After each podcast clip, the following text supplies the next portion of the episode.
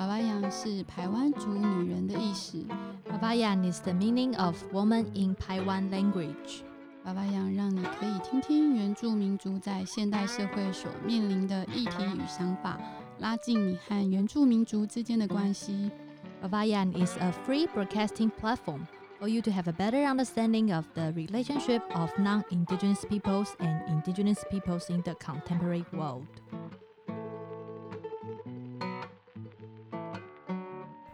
OK，Hello，、欢迎收听法法样播客。怎么自己 Q 自己？今天是我们一个月一次的那个原住民国际新闻的没错，日日嘞的日，因为之前啊，我们常常谈到的都是比较是呃美国啊、加拿大，然后还有南美洲的。那我们今天比较特别，是我们要介绍我们家附近的，就是我们台湾附近的呃日本。日本的 I know 是的，然后我们先来呃把新闻念一下，然后我们再来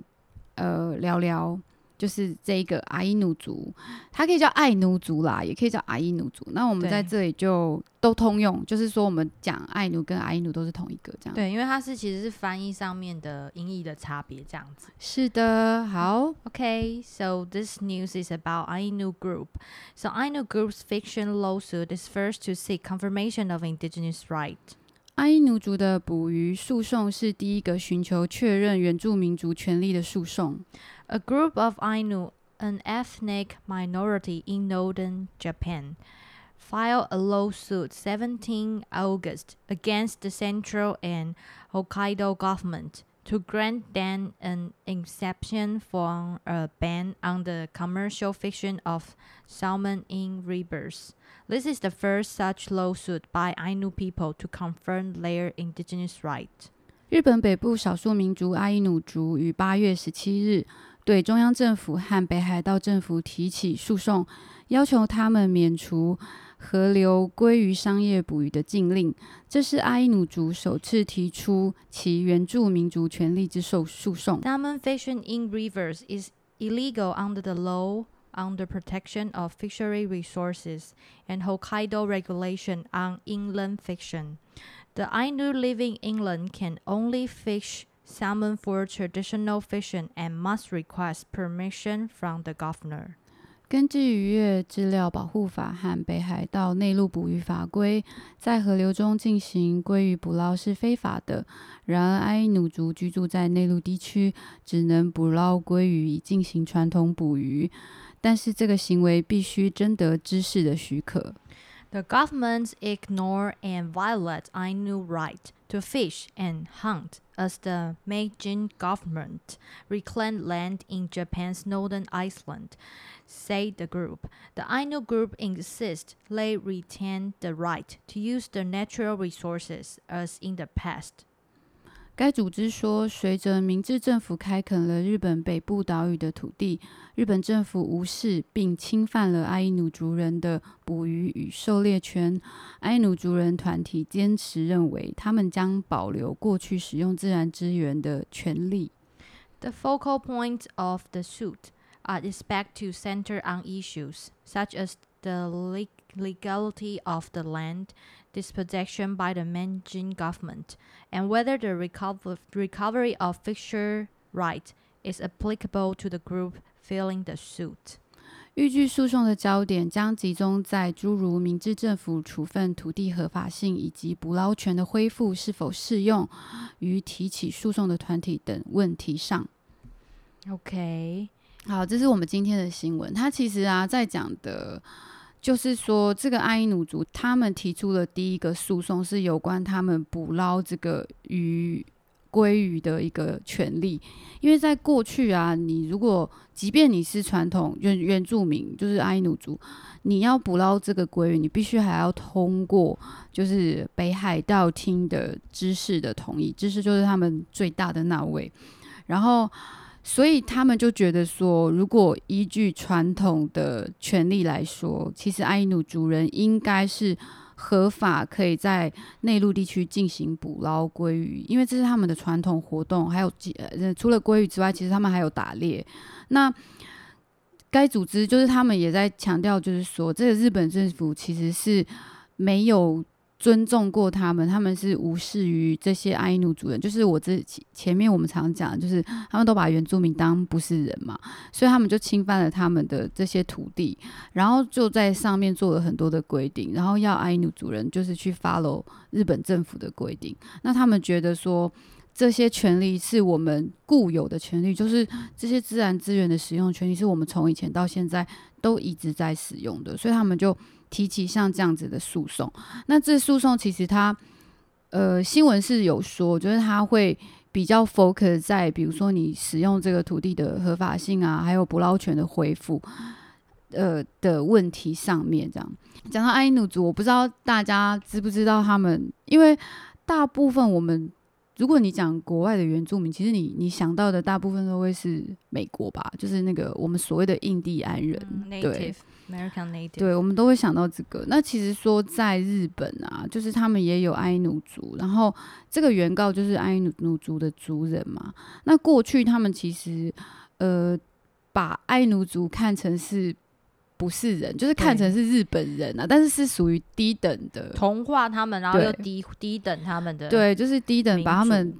低等化，所以就把他们不是看成是真正的人，然后。就觉得说你的呃文化不好，那你来跟我们日本人一起，然后你也是日本人这样。他称爱努人为旧土人，其实跟我们成为三胞是一样。对啊，三地同胞，三地人，对未开化的次等人民。嗯，所以他要来拯救他们。这个这个手法就是跟日本政府在台湾的手法很像，他就是同化台湾原住民，希望把台湾原住民变成是。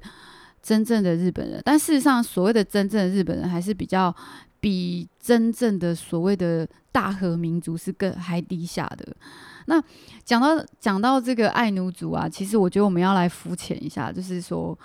呃，你你会你可能会很疑惑说，哎，日本有原住民啊，有原住民吗？但是如果你常常 follow 原住民的国际新闻，你就会常常听到日本有两个比较重要的原住民，就是你常常听到的爱奴，一个就是爱奴族，我们今天讲的。然后呢，爱奴族，我就是突然想到，我之前有在 follow 一个歌手，他叫 Mina，他他其实。他有点像是像阿豹这种嘛，也不是像阿豹，因为他唱的也不太流行，就是他是像族，就是用他们自己的语言唱的，用音乐，他们爱奴的音乐，因为其实爱奴族的语言呐也是消失的，我觉得他们也是属于濒危语了，就是蛮严重的流失。然后像那个 Mina，他就是呃做爱奴族音乐的一个歌手，她长得非常的漂亮，我我一开始以为她是冲绳的原住民，因为爱奴族。基本上我看过爱奴族都长得比较像因纽特人，就是因为是住在靠近很冷的北北极圈，对，然后。所以日本除了这个爱奴子之外，爱奴子、爱奴族之外，还有冲绳的。那冲绳的原住民，我觉得大家应该很熟悉的就是有两位非常有名的明星。安室奈美惠，我们真的很肤浅，就是用明星来举例。关结衣，哎，我真的新垣结衣啊，新垣，对对，他们两个都是很有名的日本的，一个是演员吧，对，一个是歌手。所以大家都有没有吓一跳？因为他们就是其实是冲绳的原住民，冲绳以前是叫琉球，嗯。对，对，其实有一阵子，我记得有一阵子他们在抗议，呃，好像是美国在呃琉球的基地军事基地，所以其实很多爱奴族的族人哦，他们就真的集结在那里，然后就轮流坐在那里抗议，希望这个美国的呃基军事基地可以迁走。所以那时候其实我就有以前我是没有很留意这个这些事情，但是。因为后来因为这个军事基地的事情，我开始有在 follow，就是呃冲绳原住民的的故事，所以你会看到他们跟一般我们所谓的日本人的长相有点不同，他们轮廓就很深，他们轮廓很深，很漂亮，对，就很漂亮，他们真的都长得很美，嗯，对，然后再就是像以前我接触，我第一次讲到这，我想到我第一次接触那个爱奴族跟那个就是冲绳的原住民，就是。就是我们那时候在台湾办了一个类似像说东亚区的原住民的会议，然后我们就有邀请他代表，就是邀请代表就来了两个女生。我那时候是第一次接触他们，然后我也才知道，原来他们爱奴族人也是蛮 active 的，就是他们有一些非常呃，也不是非常激进，就是说他们很努力在从事自己的主权恢复的团体，然后他们也有参与，像呃，如果你有在关心原住民国际事务的话，你就会知道 AIPP 是呃亚洲原住民亚洲原住民 Pact Pact Pact 要怎么翻？亚洲原住民 Pact 就是它是一个团体，然后其中创始成员里面呢就有就有一个团体，它就是爱奴族，所以其实他们在做原住民运动已经是。蛮久一段时间了，并不是我们想象中，哎，就突然这样子嘣就蹦出来。因为如果大家，呃，如果大家有在留意新闻的话，应该不陌生。其实去年，嗯，去年他们他们已经有一个法律就是出来了，就是这个法律叫做呃阿伊奴新法，阿伊奴新法。对对，这个法律它首次把埃奴族称为原住民族，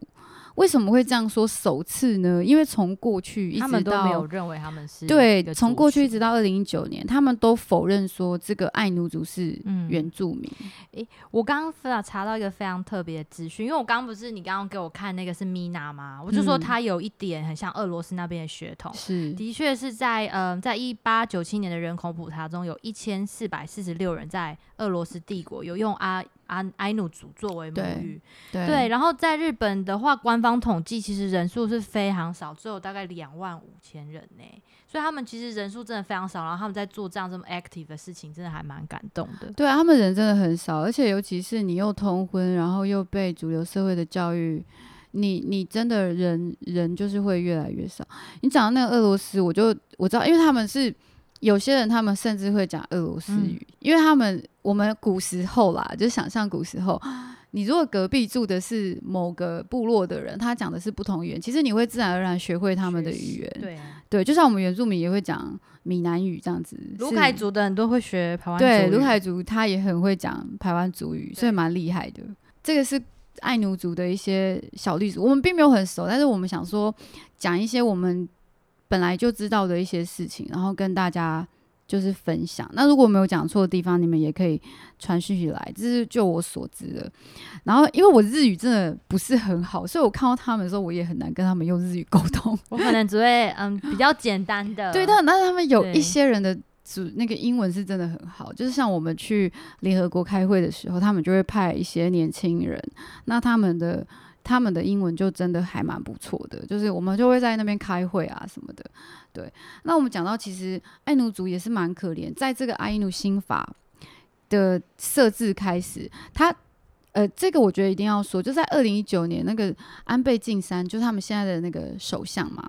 他们他首次就称爱奴族叫做原住民族，这是一个历史上的时刻，然后又把这个原住民族的这个词放入了这个呃。阿努新法应该是说，以日本人他们就是很强调血统纯正这种民族性啊，要承认这种呃阿努族是原住民族，真的是非常历史性的一刻。是啊，其实他们早在二零零七年就已经签订了那个原住民族权利宣言，所以你看，在二零一九年已经拖了大概十几年了，十十二年，他们才真正在国内设立了这个法律。对啊，那那时候他们签的时候是内心其实还不认可的。对对，通常是这样啊，就是他们会觉得说我们没有我们没有原住民，我们只有少数民族，就这样子。对，那像过去日本政府，他们其实一开始是对爱奴族做了很多的，比如说同化啊跟保护的政策。他们还有什么？以前是有什么北海道旧土人保护法？我觉得真跟台湾很像，因为台湾以前也是。国民政府来台的时候，他们也是觉得说：“哎，我要保护你啊，因为你就是你是嗯，用他们的保护真的是很奇怪的保护。你是你是需要被保护，但其实所所谓的保护，就是它实质上是抹灭这个族群，就是比如说叫他们改成日本姓，讲啊不能说族语，然后你也禁止去实行这些传统的习俗。对，那但是这个法令一直到一九九七年才被废止。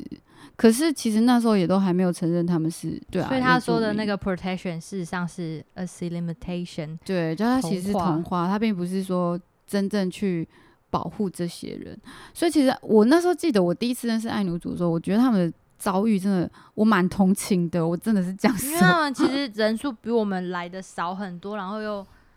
怎么讲啊？就跟我们比起来，我们的权益真的算是很完整的。我们算是还蛮快的，对就是说啊我们做这个，我们我们其实我们的历程很像，嗯我们的那些历程，比如说一开始所谓的同化，然后后来到了呃就开始开放啦，然后我们就开始要要求我们的原住民的主权，所以其实这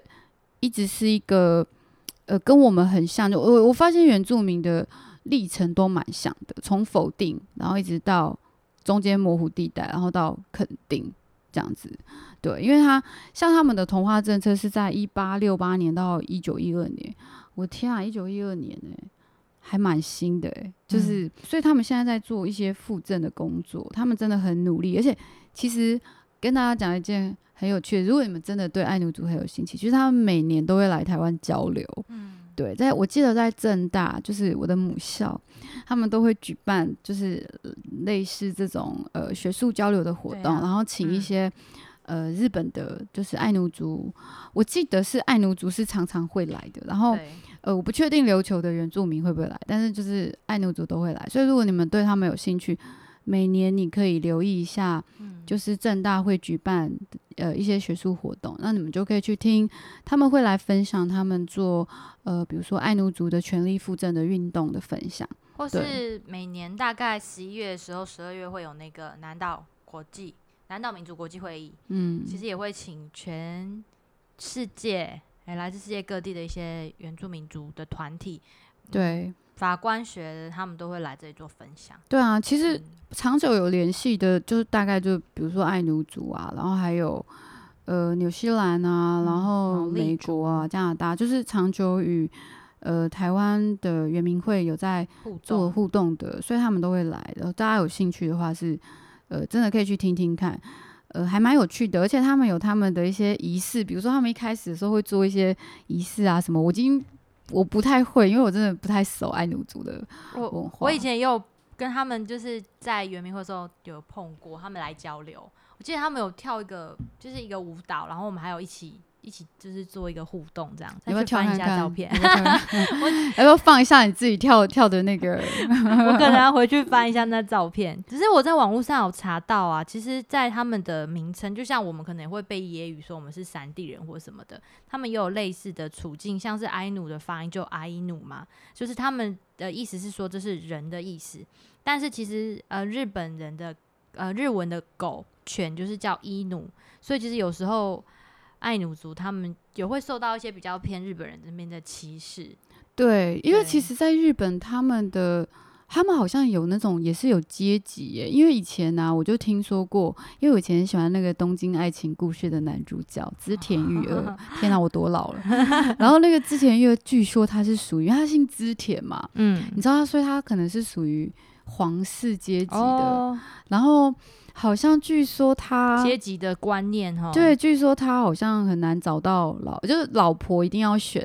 能够跟他们当户对的那种。这是我听来的八卦啊，我不知道是不是真的，但是我听说，因为想说他姓织田，你知道以前他们有一个很有名的历史的人物叫织田嗯信长吗？哦，我知道，我知道。我小时候还很迷耶，想说他还蛮帅之类的。哦，我我查到了，你说的应该就是日本的那个两件制度，哦，良贱制度哦，这对它叫良贱制度，因为我真的不熟啦，不熟这个。他是那个比较封建时期，日本那个时候有把自己的社会分成不同的阶层，那地位最低的奴隶的话，就是地位最低就是奴隶，哦，所以所以说爱奴族就被视为是最低等的，然后然后就是他们好像就是有有一种，就是上面的人可能有权利去取笑他们，所以就是称他们为现在有一点印度狗的嘛对种种姓制度的感觉，对，有点像。嗯，这样实在是，所以它的发音是什么？阿伊努狗是怎么啊？啊伊努伊努伊努伊努伊努听起来很像是我们的族语耶，伊努。来伊努，你要去哪里那种吗？买努买努笋，对，嘎努是吃饭，对。我们主语嘎努是吃饭，那矮努啦，对啦，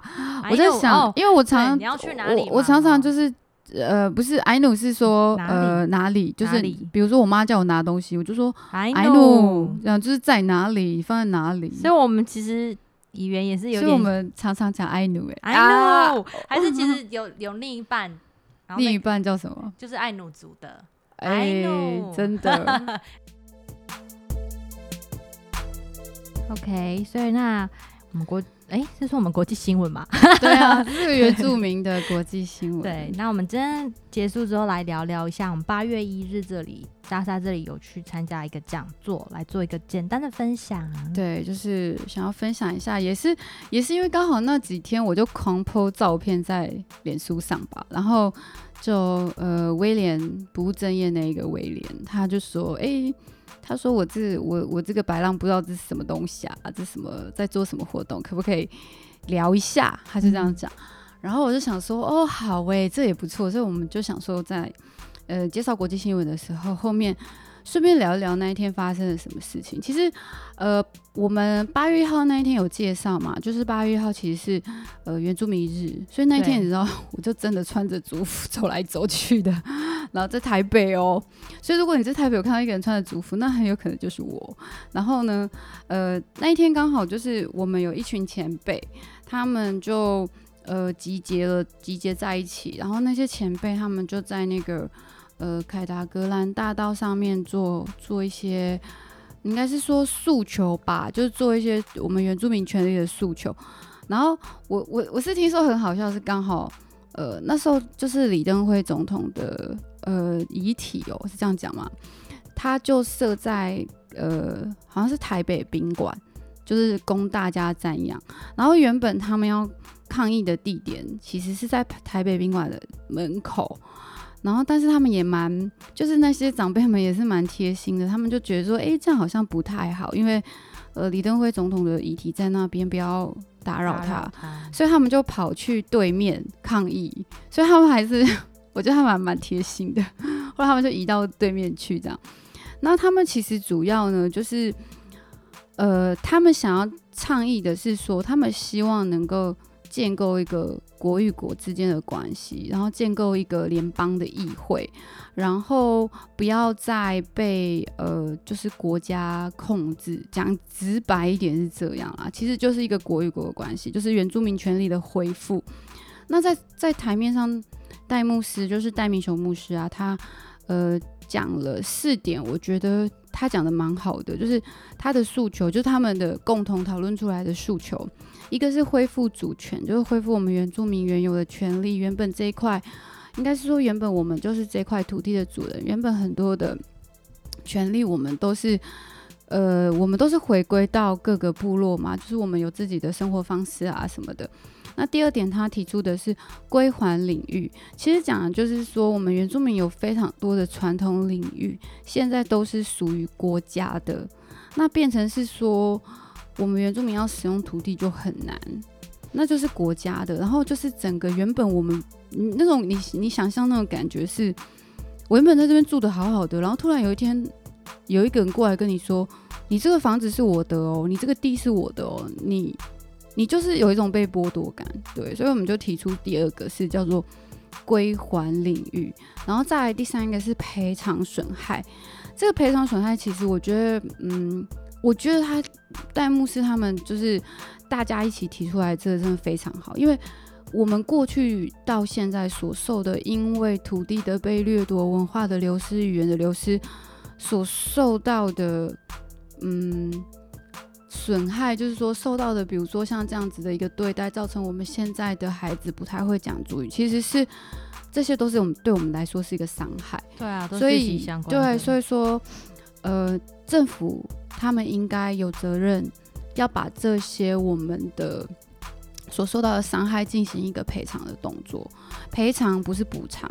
对。然后再来就是协助重建，协助重建是说，我举个例子，像嗯，我们的语言流失了，那政府就应该编列预算，然后编列人员，编列组织单位，然后来呃来将原住民族的语言给重新建立起来，这这是其中一项，其实还有蛮多地方，像文化的部分啊，像呃我们土地土地流失的部分，就整个都是需要协助重建的，这嗯整个整个都需要，所以呃他们就想说，趁着这个八月一号原住民日的时候，再次提醒政府，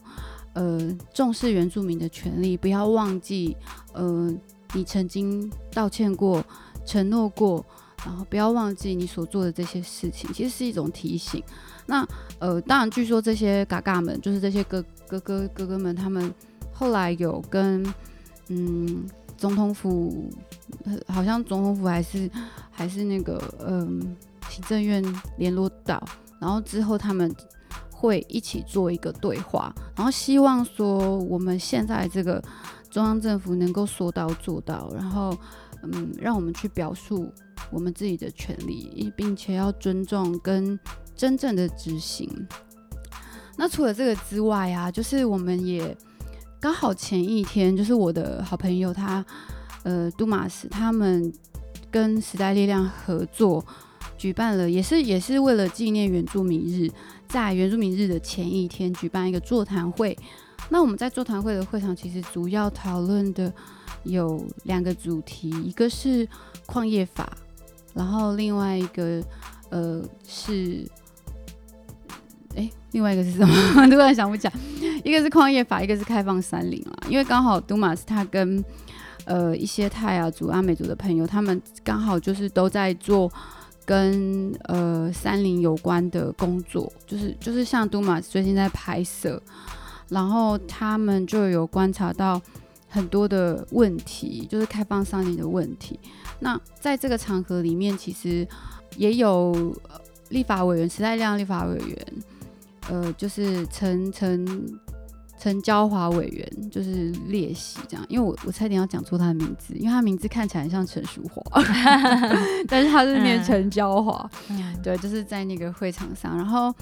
我记得我们我我自己分享一下我讲的东西大概是什么。其实我讲的大概就是我谈到原基法第二十一条，这个第二十一条我现在嗯来念给大家听。第二十一条，政府或私人原住民族土地或部落及其周边一定范围内之公有土地从事土地开发、资源利用、生态保育及学术研究，应知商并取得原住民族或部落同意或参与，原住民得分享相关利益。所以其实这个第二十一条，它其实其实最重要的是在谈原住民族的智商同意权，我觉得很重要哎、这个非常重要。但是很可惜的是，就是嗯呃，目前来说，我真正执行的数量不多，因为因为他们都会说，呃，就是知道那些在执行这些事情的人都会说啊，嗯，没有法规的定定啊，没有比如说什么智商同意权什么什么的办法，就是没有像这样的事情，那他们就会去规避。当然有好的啦，有些有些人真的有在发喽对，然后就像前阵子在我们家发生那个火箭事件，其实一开始这个这个火箭公司他也不知道什么叫做智商同意权，就傻傻的这样子，然后就去了。然后后来其实部落的人就有提醒他说，你这样子可能会侵犯我们的智商同意权哦，你到时候可能没有办法做发射的动作。果然就在他要发射的前前几天，部落的族人就去抗议了就。觉得那真的也很扯哎、真的很扯，然后在别人部落上做发射火箭对的动作，但是后来还好，那个董事长他其实还蛮有，嗯，他他还蛮有心的。他后来就真的就停试射，就暂停试射。那他重新再跟部落的人一起开会，进行想说讨论要怎么做这个智商同意权，因为部落的人其实还是蛮坚持说，你还是要做智商同意权，不然的这个是原则。那时候他们讨论的是这样子，所以我们看到很多地方就是很多人都不知道，所以这个问题其实很严重。就是说，比如说可能中央行政院他们还没有定定像这样子的办法，是不是应该要赶快去定定？对，要不然的话我们会一直流失。再来是谈到的是，我们有谈到那个矿业法，矿业法这个部分也是很扯啦。其实他，我我觉得如果大家很想知道矿业法的一些细节，可以去听法白法律白话文，他们有一集在讨论矿业法，其实他们讲的很清楚。那我就不讲的太细，就是我就直接讲，像这个矿业法，你能想象一个矿产，它就在你家附近，然后它每天都用炸的轰轰轰，然后你每天都像在。就是好几次都很像在地震一样，你觉得你住在那个地方会安心吗？而这个土地其实是当时候族人有点被半哄半骗的，把这个土地呃算是卖给政府，卖银号给政府，对，然后政府就把这个土地交给这个现在就是那个徐旭东的公司嘛，嗯，就是他们就在那边开矿，但这个问题其实。呃，我我不讲其他的问题，因为这个里面有很多东西是需要讨论的。但是我觉得真正的问题是在于，那你既然过去已经做错事了，就是说你你呃抢夺了，呃你用一个半哄半骗的手段把我们的土地给骗到了，然后我们现在开始在谈转型正义，那是不是这个矿业这个这个嗯，也是一个转型正义的展现？我们转型正义不能在纸上转型正义嘛，对不对？我们应该要有一个实际的作为。所以那一天就是我们就是我我跟我先生，我们主要谈的是就是这个第二十一条。那我很喜欢，就是后来我先生就就换他讲嘛，因为他真的超熟那个泰鲁格族那一带，他之前在那里待过四年多，就是去做田野。那他就有提到，就是说。他说：“其实这个智商同意权这第二十一条啊，真真实实的落在各个政政策面上，不管是矿业法，不管是什么失培法，就是任何的层面上，其实代表着这个国家他决定要跟原住民共同开创新的台湾。我觉得这才是真正的所谓小英总统那时候讲的共荣共存。”才能做到这样，而不是还是以一种殖民者的角度，是我是为你好，你要听我的话，我把你当人看，这 种很好笑的一个骗人的。对，但是我把你当人看，不是小英讲的，然后是是前总统，然后 对，所以我自己觉得就是，嗯，我觉得我先生讲这句话让我还蛮认，我还蛮认同的，因为我觉得我们现阶段就是缺乏的，就是这个。被被真正的尊重吗？是这样子，因为不管做什么样的事情，这个第二十一条就是好像它是隐形的一样，就没有人看得到。所以这也是为什么我们一直很希望，呃，我们每次在诉求，我们就会讲的很大声，因为我们想要透过这个方式，让大家真正的来认识原住民的目前的状况，然后让大家了解为什么我们要。做像这样子的诉求跟抗争，对，希望讲到这边，嗯，大家可以了解我们现在的状况，然后我们现在还是在努力中。你看似原住民的权利好像已经被恢复了，但事实上还有非常多的法规层面需要被，嗯，需要被解决。所以，我们依然还在这条路上继续努力。这也是为什么那一天我 PO 了一张，就是我跟我小孩穿着族服的照片。我上面就写说，原住民还有很多事情就是要要做，然后我们继续加油，继续努力，这样子。对，希望大家也可以，嗯，一起来支持我们。然后，如果有我们有什么样相关的一些。活动啊，我们也会号召大家来参加，这样子。好，那今天呢，我们就先讲到这里，希望大家会喜欢我们今天的国际新闻阿伊奴族的新闻，然后还有我们解释八月一号的活动。好，希望大家会喜欢啦，拜拜，拜拜，拜家们。